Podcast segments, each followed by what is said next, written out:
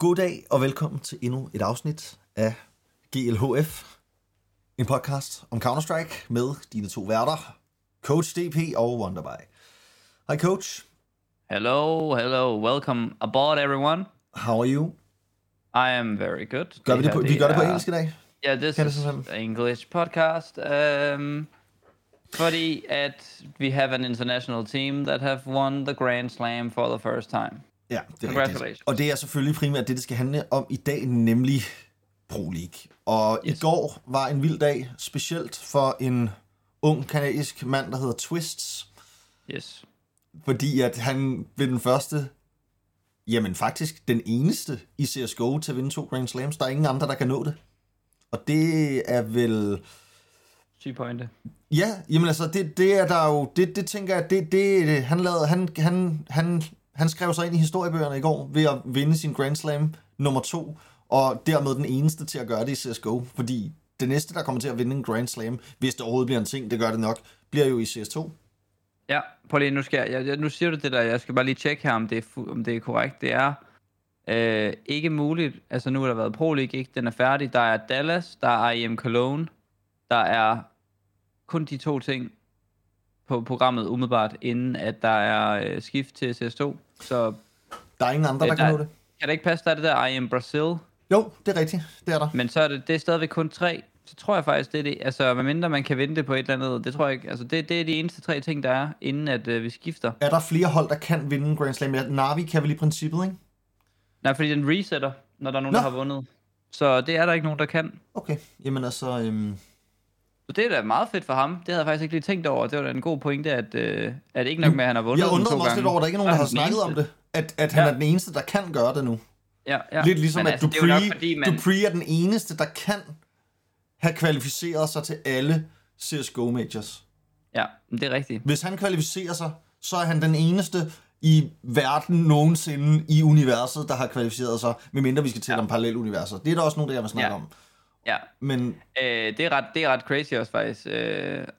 Men jeg tror man tænker, at du ved CS2, altså jeg ved ikke, jeg er ikke den store sådan endnu. Nu var jeg der ikke, da det skiftede fra 1.6 og Source og de der ting der, men var altså det var en større ændring, min umiddelbare vurdering, uden at jeg var der. Vel, tror du man føler, at man kommer til at snakke om CS:GO som om jeg var til alle majors i CS:GO, eller er det meget sådan altså jeg føler jo, de prøver at lave det til det samme spil-agtigt. Ja. Hvad tænker du? Jeg tror, altså, jeg har en forventning om, og også lidt et håb om, at der kommer til at være et skifte i den måde, man spiller på. Altså, vi har jo talt, altså, nogle af de ting, som vi har talt så meget om på det sidste, det der med, at metaen er blevet så meget med at save og alt det her. Altså, jeg håber, at CS2 kan være med til ligesom at ryste posen en lille smule i forhold til det. Altså, så jeg håber da, at der kommer en ændring i, og vi kommer til at se nogle nye hold komme frem, og vi kommer til at se nogle af holdene sætte ligesom standarden for, hvad det er for en meta, som vi skal se i CS2 i forhold til CSGO. Så altså, jeg tror, skridtet er nok mindre, eller skridtet er helt sikkert mindre, end det var fra Source til Go, men jeg tror stadig, at det er en update, der kommer til at være stor nok til, at vi kommer til at se en ret stor metaændring, og til at se nogle nye hold komme frem. Ja. Og, altså, om vi kommer til at se et hold, der ligesom NIP tager 87 sejre i streg, det har jeg svært ved at tro. Men der skal nok være nogen, som kommer til at dominere ved at finde på en eller anden meta. Jeg synes, det bliver en spændende snak i hvert fald, fordi nu kan vi jo sidde og vurdere, hvad vi synes, men det bliver spændende at se, hvad sådan offentligheden ligesom godtager det her spil, som at det er et nyt spil. Er det altså sådan, har vi ligesom efterladt en Counter-Strike Go-æra, hvor at Astralis var the greatest of all time i Counter-Strike Go, og nu er vi i et nyt spil, og nu skal vi finde nye hold, nye storylines, eller om det er sådan en fortsættelse. Det ved jeg ikke. Det kan også være, altså det var også interessant, det var en, der skrev på min Twitter i går også, kommer Grand Slam overhovedet til at være en ting i Counter-Strike 2? Det ved man heller ikke. Så der, det bliver interessant at se, hvad for nogle ting, der bliver gjort for enten at bevare den der, hvad kan man sige... linje, rød tråd imellem de 2 spil, eller man prøver at lave den der opdeling. Jeg tror, Counter-Strike godt kunne tænke sig, at man ikke opdelte det for meget, men det virker til, at det har været kutymen, at når der kommer et nyt spil, så er det en ting, kontra det spil, der så har været. Må ikke også, at det bliver holdene, der meget kommer til at definere det? Det kunne jeg godt forestille mig. Altså, at hvis vi får nogle hold, som nu pludselig bliver alt dominerende med at finde på en ny måde at bruge utility på og sådan noget. Altså, blandt andet det her med smokesene, som der bliver snakket meget om, og det her med, at man kan skyde igennem dem på en anden måde.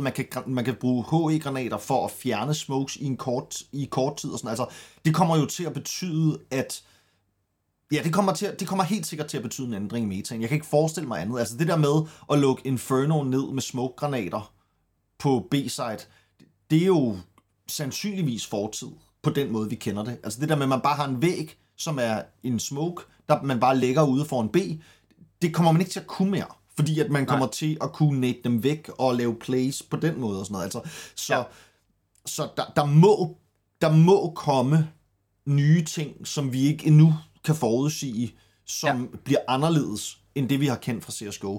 Og man kan sige, hvis der pludselig er nogle hold, som definerer en eller anden altdominerende meta om, hvordan man skal spille med utility, for eksempel, ligesom Astralis gjorde, jamen, så tror jeg, at fortællingen vil blive, men det her er et nyt spil. Ja, det tror jeg, du har ret i, og jeg tænker, at nu har vi jo ikke, nogen af os ærgerligt nok, været inde i spillet, men der kommer til at... Men nogle af de her ting, vi snakker om, der bliver ændret, vil jeg jo gerne sådan... Bare også for mængden af dem, der ser med eller lytter med, eller sådan, hvor mange, der lige bliver forvirret af det her. Pas på med, fordi at jeg synes generelt, at min opfattelse er, at når man hører om en ændring, når man hører om en update, så virker den altid vildere i teorien, end den er i praksis. Så det her med for eksempel at bruge nades. Ja, præcis. Altså jeg tænkte bare, shit mand, vi kommer aldrig ind på Inferno igen. De drar bare hele lortet derover eller et eller andet. Men det er jo ikke det, der sker. Og det samme med det der med nade i en smoke. Jeg tror, det er super nice. Nu så jeg det på et klip med på Dust 2 i går, hvor man har lavet den der klassiske væg over på A. Og så nader de smoken, fordi den der står tæt på smoken og prøver at lytte efter nogle steps og få nogle spams. Så lige så står der 5 mand foran, når man kigger på ham. Det er jo en, altså det kunne også godt ske på Inferno, hvis man smoker B op på Inferno, sætter sig i pool, prøver at komme tæt på smoken, så man ikke kan blive flashet eller et eller andet. Lige pludselig nader de, så står der 3 mand og kigger på dig, så er du færdig. Men det er så sjældent, at det vil blive relevant. Også fordi, hvem tør lige at nade den, hvis man så gerne vil prøve at lave, altså hvis man står derude og gerne vil lave et fake, og man så skal nade lige for at tjekke og sådan noget. Så der er også nogle ting, man giver op for at få lov til at bruge de her nye mechanics. Så ja, det er i hvert fald bare for at huske, at de ændringer, der sker, er nok mindre markante på serveren, end de lyder som, når man læser om dem. Ja, og omvendt kan man sige, så er det fede jo også, at der skal så lidt til i Counter-Strike, før metaen ændrer sig. Altså, vi ser bare et lille buff af en rifle, jamen så ændrer metaen sig fuldstændig. Og alle siger, ej mand, vi skal tilbage til den gamle M4. Altså, så på den måde er det også bare, det er de her små justeringer også, som gør, at vores meta ændrer sig. Det er også det, som er det fede. Altså, det er også derfor, det bliver super, super spændende at følge CS2. Det gør det bare. Altså, det bliver fucking spændende at følge det her spil i starten, fordi der kommer til at være så mange nye ting, og man kan spekulere nok så meget, men der kommer til at være ting, som vi ikke endnu ved, hvad bliver, men som kommer til at blive store ændringer. Det er jeg helt sikker på. Men coach, vi skal jo i virkeligheden, vi sad lige inden vi startede på vores podcast her og snakkede om, vi skal ikke snakke om CS2 i dag, fordi vi laver en podcast, hvor vi snakker om det, når vi rent faktisk har prøvet spillet, så alt ikke er spekulationer, fordi sandheden er jo, der er ikke nogen af os, der er seje nok til at være inviteret til at prøve den her lukkede beta. Forhåbentlig er vi seje nok på et tidspunkt, og når vi er seje nok, så skal vi nok lave en podcast om det. Men i dag skal vi snakke om Pro League. Og grunden til, at vi kommer til at snakke om alt det her lort, det var, fordi jeg kom til at sige, at Twistzz er den eneste, der kommer til at vinde 2 Grand Slams. Og det kunne du jo så bekræfte. Og fordi der er ikke mere. Der kommer ikke til at være flere, der når at vinde 2 Grand Slams. Og der kommer heller ikke til at være flere spillere, der kan kvalificere sig til alle majors, ligesom dupreeh. Og på den måde, så er der nogle rigtig, rigtig fede historier, som egentlig er ligegyldige, men som er sjove for os, som godt kan lide hele metaen rundt om Counter-Strike og scenen og så videre. Ja. Men jeg synes, vi skal snakke lidt om Pro League, og vi skal snakke lidt om FaZe, fordi FaZe, vi har snakket meget om FaZe faktisk i de seneste podcasts også, hvor vi har snakket om, at i slutningen af sidste år, hvor vi snakkede om det her med, det lignede, at det skulle være FaZes år. Det blev det ikke rigtigt, synes man. Foråret var de det klart dominerende hold. Efteråret var de en kæmpe slump, havde så svært ved at få tingene til at fungere. Der var også folk, der begyndte at snakke om udskiftninger og alt muligt, fordi at, jamen, hvad fanden, altså, hvis ikke de kan få det til at fungere, jamen, er det så Rain, der skal til at skiftes, eller hvad, på trods af, at han lige er blevet major MVP. Nu vinder de altså Pro League, vinder det her Grand Slam trofæ, som altså er noget meget særligt i Counter-Strike. Der er kun 3 hold. Det er kun Liquid og Astralis ellers, som også har været... Og Navi. Og Navi. Nå ja, det er rigtigt. 4 hold så i alt. Men ja. Altså, i hvert fald, hvis man nævner de 4 hold, så er det også hold, der i de perioder, hvor de har vundet Grand Slam, har været meget dominerende. Det er også hele pointen med de her Grand Slam-trofæer. Det er ligesom, at man på en eller anden måde definerer de her æraer med en Grand Slam, fordi det er så svært at vinde så mange af de allerstørste events i træk, eller inden for en overskuelig tidsperiode, kan man sige. Ja. Betyder det her, tænker du, at FaZe tilbage? Altså, fordi jeg er jo altid, jeg har altid lyst til at sige, jamen nu tror jeg, at FaZe er et af de hold, som måske vinder major. Ja, nu må de være ses i hvert fald som værende klart blandt favoritterne. Ja, det er de nok også. Altså jeg vil nok sige, at de er blandt favoritterne, men som jeg hørte Twistzz sige i går i sådan et, de havde sådan en snak bagefter, hvor han sagde også, at han havde lagt alt til side i den her periode for at vinde den her Grand Slam. Så har det ikke set hans familie, så har det ikke set hans venner, alle de her ting her. Det tror jeg ikke, man fortsætter med som spiller sådan i evig tid.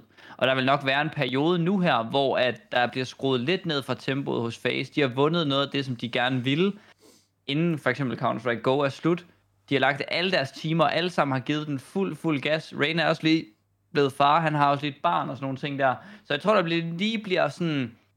sænket en lille smule for farten, og det betyder ikke, at de ikke er favoritter til en major. Der er stadigvæk lige halvanden måned til, så når den starter, kan det godt være, at de skruer op for gassen igen. Men jeg tror lige, de tager sig en lille pause, og så vil jeg sige, og det er jo derfor, jeg ikke vil være, jeg vil være påpasselig med at sige, FaZe er tilbage, FaZe er favoritterne til alt, de rører fra nu af, fordi de er, altså verdens bedste hold ligner det, når de spiller den her turnering. Men vi har altså også haft et G2, som flunkede lidt ud til enden, så man var sådan, okay, hvad foregår der lige der?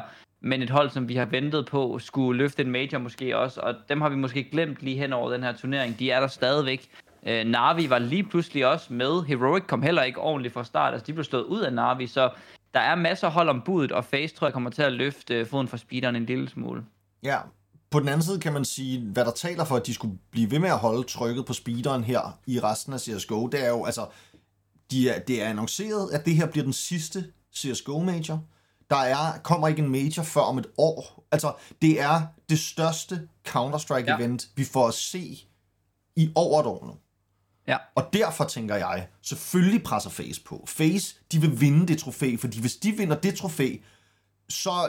bliver de det hold i stedet for Navi, som vi alle sammen vil kigge tilbage på i slutningen af CSGO, som værende det mest dominerende. Altså, ja. det vil de i hvert fald være for mig. For mig at se, så vil de tage prisen så også som det mest dominerende hold over Navi. Men det er de jo allerede, er de ikke det? Jo, altså hvis Navi vinder den her major...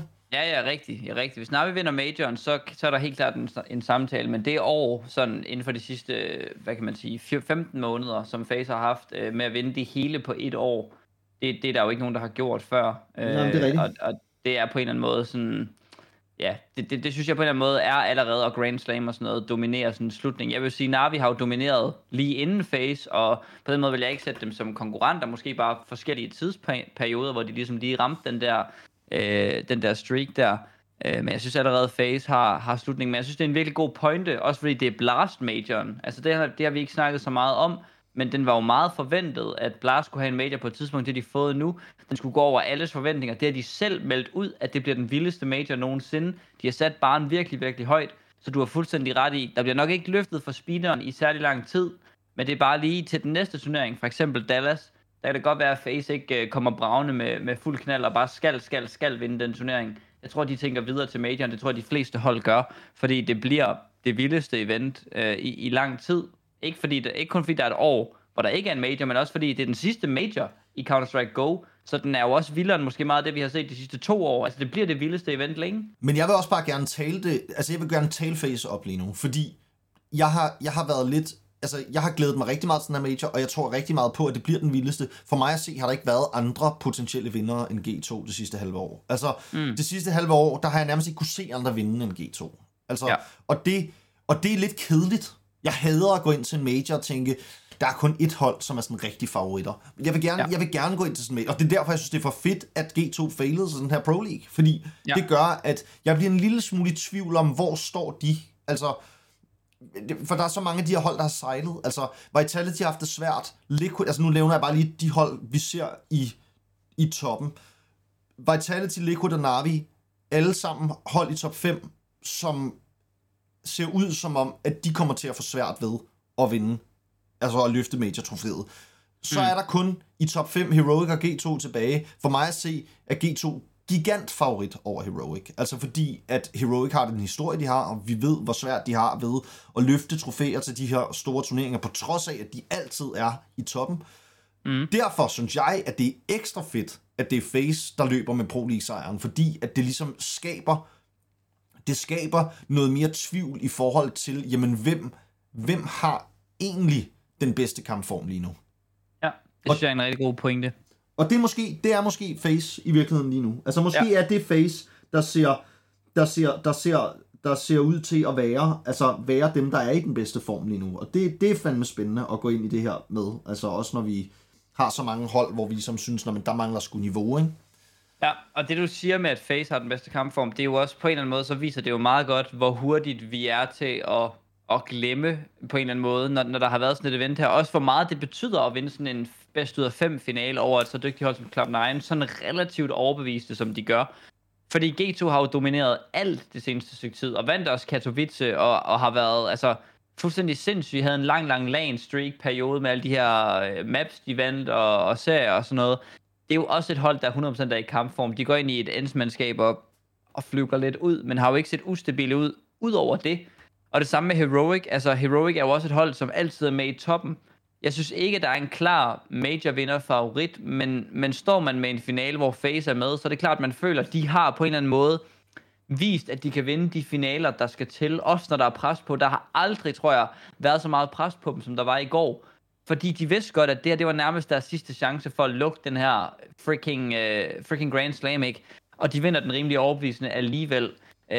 Så på den måde, så føler man, at de har en koldblodighed og en erfaring, der gør, at det er svært at se dem tabe en majorfinale, men de skal stadigvæk derhen, der kan ske rigtig mange ting, og sidst FaZe, de var fuldstændig alt dominerende, så gik de 0-3 til majoren og røg ud til Bad News Eagles, så der er altså sygt, mange ting kan ske, ikke? Ja, det er rigtigt, og ødelagde vores allesammens pick'em. Fuldstændig. Det var det sikreste kort, det var FaZe, og så blev de bare smadret. Ja. Men coach, altså et andet hold, som jeg synes, vi lige skal vende lidt her, fordi nu har vi snakket meget om FaZe, det er Ence. Fordi Ence, dem havde jeg faktisk afskrevet lidt. Jeg troede Ences run, Ences tid som tophold, som værende det bedste hold, eller i hvert fald et af de bedste hold. Jeg troede lidt, at det vi så nu var, at det døde simpelthen, da de mistede den gode Lotan til Vitality. Ja. Altså, jeg troede, at det i virkeligheden, at Spinx ligesom ville ende med at være, når man, det var ligesom, det var deres, den star power, som de manglede nu, og Son Pius på en eller anden måde heller ikke rigtig ligesom havde fundet formen, gjorde at, jamen altså, det, vi ser det også på verdensranglisten, de ligger top nummer 20 pt. De har set dårlige ud, de så fucking gode ud. Altså, det vil jeg sige, det er ikke for at, altså, jeg ved godt, at det så også ud som om, at G2, de måske heller ikke helt ramte dagen og turneringen og sådan noget, men jeg synes heller ikke, vi skal se noget fra Ence. Altså, Ence ser ud, som om de er tilbage. Ja, og de vandt også over Vitality og gjorde det tæt mod Cloud9. Det kunne lige så godt have været dem, der var i finalen i går. Så det skal man slet ikke tage noget fra. Og jeg synes, det er en god start. Spørgsmålet er, om det er den her... Altså, jeg sidder lidt med den der følelse af, om det er sådan en honeymoon-ting. Man lige rammer en god start. Ja, nu skal vi gerne lige se dem... Ja, præcis. Nu skal vi gerne lige se dem løfte. Men det virker til, at... Altså, lad mig lige male et billede her. Altså, hvis man er Ence, og man har mistet Spinx, og man har fået valgt ind, og man har skulle bruge alle sine kræfter på at adapte til en helt anden spiller, som slet ikke kan det samme ting, og sådan, det har man brugt 15% af sin individuelle energi på, prøv at omstille sig selv til det, og lige pludselig, så bliver den brik pillet ud, og en tro kopi af den mand, du havde før, han kommer tilbage igen, og du får... Hvad kan man sige? Alt det energi, du har brugt på at skulle tilpasse dig, det bliver lige pludselig løsnet op. Alle kan skyde igen. For lige pludselig har du en mand, der kan lukke de der runder, der kan lave de der multikills, man var vant til. Og bum, så spiller det fuldstændig, som det gjorde i gamle dage. Og så er det jo ikke fordi, at Ences individuelle spillere er blevet dårligere til spillet. Nej, men jeg er enig. Altså, men Ence er også bare den måde, det er et Ence, vi har set nu her i Pro League, er også bare sådan et dejligt krydderi på en major. Altså fordi de spiller noget fucking dejligt Counter-Strike. Altså, det er så sjovt. Det er sjovt at se på dem. Altså, de er det modsatte af alt det, som vi i hvert fald måske har hatet lidt på. Altså, det her med, metaen er så langsom, og man saver så meget. Og, altså, jeg ved godt, det er ikke fordi, at de ikke også spiller ind i den meta, men vi har altså et hold her, som spiller med rigtig meget fart, og som spiller med rigtig stor risiko. Og, som, altså sådan, og det er bare sjovt. Altså, det er dejligt at have sådan nogle hold. Så derfor så ønsker jeg, også bare for vores spil, ønsker jeg Ence alt det bedste. Altså, fordi det er et fedt hold at have med langt fremme. Fordi vi har så mange hold som Cloud9, Outsiders, Heroic, altså folk, der virkelig spiller den der langsomme, kalkulerede meta, så er det bare fedt at have Snappy og de der gutter, hvor det bare er Mac-10 og fuld fart, altså. Ja, og da de havde Spinx, der var de jo top 3 hold i verden i en periode, og kom til major semifinaler, så det er jo også et hold, der kan krydre en major playoffs rigtig, rigtig godt, og tage nogle af de pladser, som, hvor der nogle gange kan føles som, hvem skal overhovedet komme i en top 8, og er der overhovedet 8 hold, der sådan reelt kan kæmpe med om en major, altså. Jeg synes, vi er ved at være et sted lige nu, og det er et perfekt afslutning, hvor vi har måske FaZe, Cloud9, Navi, G2, Ence, Outsiders, Vitality, Liquid, måske noget Mouse, måske noget Furia. Altså de her hold, hvor jeg sådan, det er 8 hold, jeg godt kan se gå langt til en major. Jeg godt kan se sådan skabe en playoff bracket, hvor man ikke bare sidder og tænker, nemt valg, 2-0, 2-0, 2-0. Altså der er snart ved at være mange hold, som kan gøre det spændende mod hinanden, og måske i hvert fald 4 hold, der alle sammen godt kan vinde en major, hvor jeg ville føle, det gav mening, hvor jeg ville føle, det var fortjent. Ja. Og det hjælper rigtig meget, at Navi lige har fundet lidt form igen, og hvis de kan blive ved med at bygge på det, og NPL kan få en lille smule mere, og for at køre for ham den næste halvanden måned inden majoren, så har vi altså en rigtig, rigtig spændende afslutning på året. Ja, det satser jeg virkelig også på, at vi får en banger af en major, når vi når dertil, og det ikke bare bliver G2, som kommer til at knuse alle 2-0, og ja, men jeg synes også meget, jeg synes virkelig meget tyder på det lige nu. Altså, jeg synes, der er meget, der tyder på, at vi har en top, jamen faktisk en top 10, hvor holdene ligger super, super tæt. Og det kommer til at være en stor fornøjelse at kigge på. Vitality, det synes jeg faktisk også så, altså på trods af, at det, de har svært ved at lukke den kamp, de tabte der til Ence. Altså, jeg vil sige, jeg synes, de skulle have vundet den. Altså, det skulle de også. Jeg synes, de spillede den bedste kamp, og jeg synes, at det må være, altså, der er virkelig et Ence-mandskab der har åndet lettet op. Altså, det bliver nærmest alt sammen afgjort i en enkelt runde af Nerds, som skyder 3 mand, mens han løber i en smoke med en AK, ikke? Altså sådan fuldstændig vanvittige runder. Nu er det jo ikke, vi kan jo desværre ikke sidde her og vise clips og sådan noget, men altså, hvis man lige kunne se det klip for sit indre syn nu, find den på YouTube. Det er en runde, som sådan ikke må afgøre en kamp, og som afgør en kamp, og det må være, det må virkelig være bittersweet på en eller anden måde for Vitality, at de trods alt går langt i Pro League, men bare ikke helt langt nok.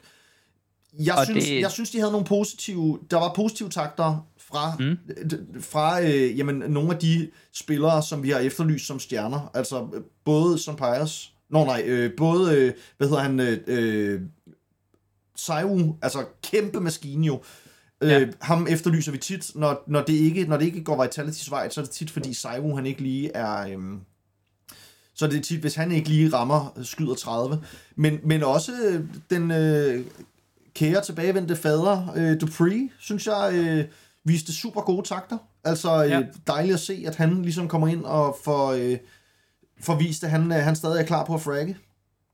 Ja, altså, og jeg tror, det løfter lidt et spørgsmål, det vi snakker om Vitality nu, det er jo deres major på en eller anden måde. Nu bliver det lidt mere sådan alles major, fordi det er den sidste major, men indtil nu har det jo været storyline, at det var Vitality's major at tabe på en eller anden måde. Ikke fordi de er favoritter til at skulle vinde den, men mere fordi det er den franske major, det er Dupreehs måske sidste major, eller sådan. Han er måske også ved at være der, hvor nu kommer der et nyt spil. Okay, skal jeg også til at bære det over i det, jeg er lige blevet far? Altså sådan, det lugter jo langt væk af, at, synes jeg personligt, at han er ved at være færdig. Den her major, at det er en major, som Vitality overhovedet har en chance for at vinde. Jeg har svært ved at se det. Altså, jeg har svært ved at se, de vinder en major. Det må jeg sige. Altså, jeg giver Den giver jeg odds 30 på, altså. Ja. De står ikke som en af mine favoritter. Det gør de altså Nej. Ikke, på trods af, at de ligger top 5. Og på trods af, at de ser gode ud, og der er nogen, der er gode, og Saivu er god og sådan noget, så er der bare for mange ting, som... Altså, når man spiller mod hold, som har 4 eller 5 rigtig, rigtig dygtige spillere, så synes jeg nogle gange, at simpelthen bare manpower, at de falder fra. Altså, jeg synes også bare, de ser for shaky ud. Altså, og igen, det. Ja. Jeg vil også gerne snakke om Apex igen. Altså, fordi... Ja.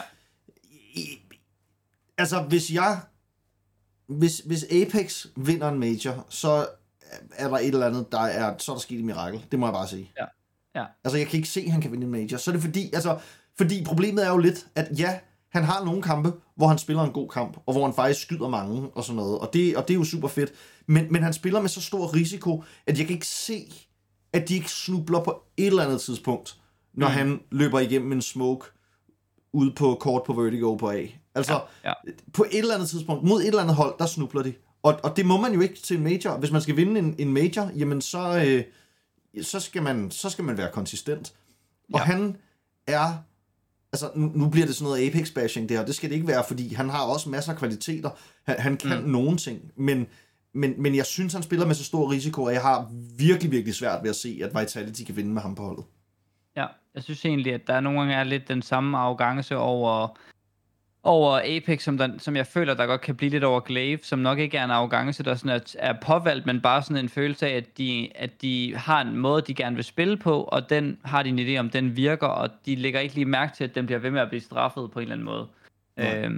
Så det er sådan, det er måske folk, der falder lidt uden for, ja, for at følge med i metaen på en eller anden måde, og det synes jeg bare er ærgerligt, når man ved, at de måske har potentialet til at være gode, og at de har holdet, der godt kunne gå langt. Så det er lidt ærgerligt. Men det er jo, og det er jo også fordi, at nogle gange, så synes jeg, at det ligner jo lidt sådan nogle newbie mistakes, Apex han gør til, ikke? Ja. Og det er lidt underligt, når vi taler om en af de mest erfarne spillere i spillet. Altså, han har spillet så længe, og han har spillet på så mange gode hold. Og han burde virkelig være den der... stenstøtte på holdet, som alle bare altid vidste, hvor de havde, og som, altså, jamen, han burde jo være den mand, der ikke løber og lavede sådan noget der. Altså, det burde jo være Saivu, der lavede sådan noget der. Og der er ingen, der ved, hvor man har det der problem med. Det er det. Og nogle gange, jamen, i en 5-mod-3-situation, så pludselig pusher han igennem en smoke og giver modstanderholdet en AK, og så vinder de runden. Jeg ved godt, det er lidt sat på spidsen, og det er ikke helt altid sådan, men det kunne sikkert sagtens være sket en til en, det der. Og det er det, jeg mener. Og det er sådan, altså, det er jo sådan noget, jeg tilter over, når jeg spiller med folk på FaZe, der gør. Og så mener jeg bare, når man sidder, hvis man sidder og gør sådan noget til en major, altså, så skal man fandme have skæld ud, altså. Ja.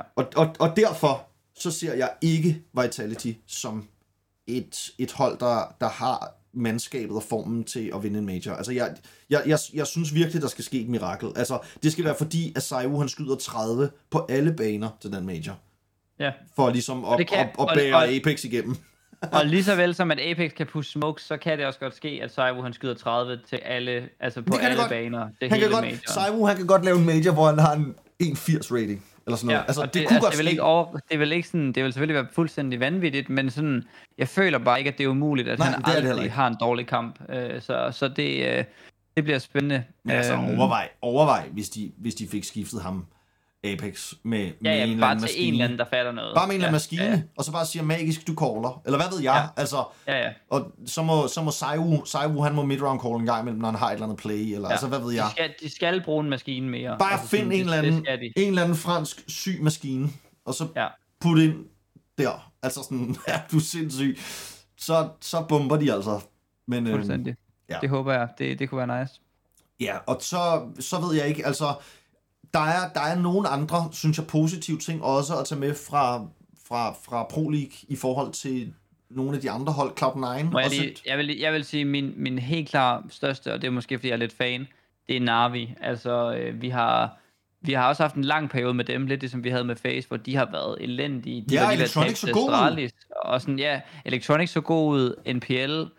Altså, på vej op i gear, s1mple også op i gear. Altså, det er jo det der med, at nu skyder s1mple også sin 1.28 rating og sådan noget igen, selvom de taber til FaZe, så er de jo inden for rækkevidde over at slå dem. Så jeg synes, det er et dejligt hold at have med tilbage. Det er et hold, der skal være med omkring toppen, og det er et hold, som man på en eller anden måde føler, det gør jeg i hvert fald, føler meget med i forhold til hele deres situation, men også bare i forhold til sådan, at de har skulle skifte en spiller ud, det har igen noget projekt, har ikke fungeret sådan, som man har håbet, og de har mistet noget på det. Nu har de taget en ung spiller ind fra deres eget akademihold. Det er jo også en, på en måde lidt nobelt, at det er sådan, de vælger at gøre det. Altså, i stedet for at hive en eller anden stjerne ind, så hiver de en op, som de kan lære noget op, som de håber. Altså sådan, ja, at verdens bedste spiller nogensinde skal sidde der med en spiller, der ligner, han ikke altid helt fatter, hvad der foregår.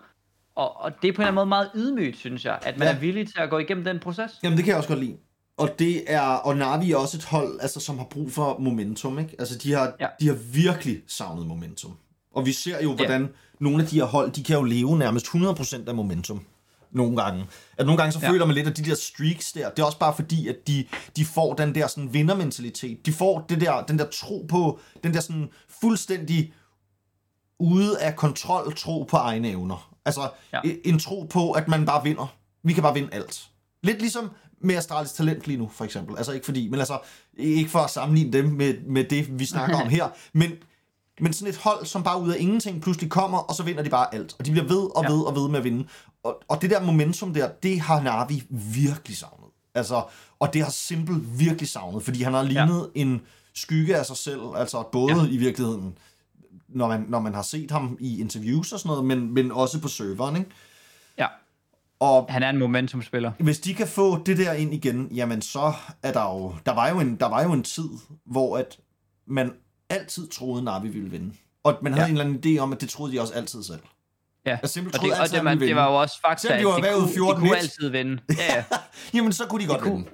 Ja, det er nemlig det. Og, de har også en og den tro har jeg mistet på dem, og det har lignet lidt, at de også selv har mistet den på en eller anden måde. Ja. Og der håber jeg virkelig, at vi... Jeg kan også, vi får dem tilbage på den tro, og får os tilbage på den tro også, fordi det bliver også en sjovere major, som du siger, hvis Navi... At vi har en tro på, at Navi også godt kunne være dem, der løfter trofæet. Ja. Men altså Cloud9 kunne jeg bare godt lige tænke mig også lige at knytte en lille kommentar til, fordi dem har vi godt nok været meget efter, også efter de fik Buster ind, fordi at man tænkte, hvorfor skal vi have Buster ind? Altså der var jo en grund til, at han ligesom røg ud i kulden i sin tid. Det var jo fordi, han ikke helt kunne få tingene til at fungere, og så skiftede dine spillere ud, som ikke kan få tingene til at fungere med en ny spiller, som man tænker, han kan heller ikke få tingene til at fungere, så hvorfor skifte ham? Det snakker vi rigtig meget om, og jeg tror, der er 2 podcasts nærmest, hvor vi ikke snakker om andet end det. Men de så bedre ud. Cloud9, Cloud9, og det gjorde de også, nu kan jeg ikke engang huske, hvad var det for en turnering, hvor vi snakkede om, også var det Blast?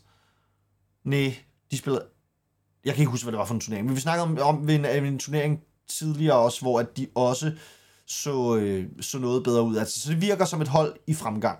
Og det er også fedt for majoren. Til gengæld Outsiders, de tidligere majorvindere, de skulle på vej, altså, de ser ud som om de er på vej ud, altså.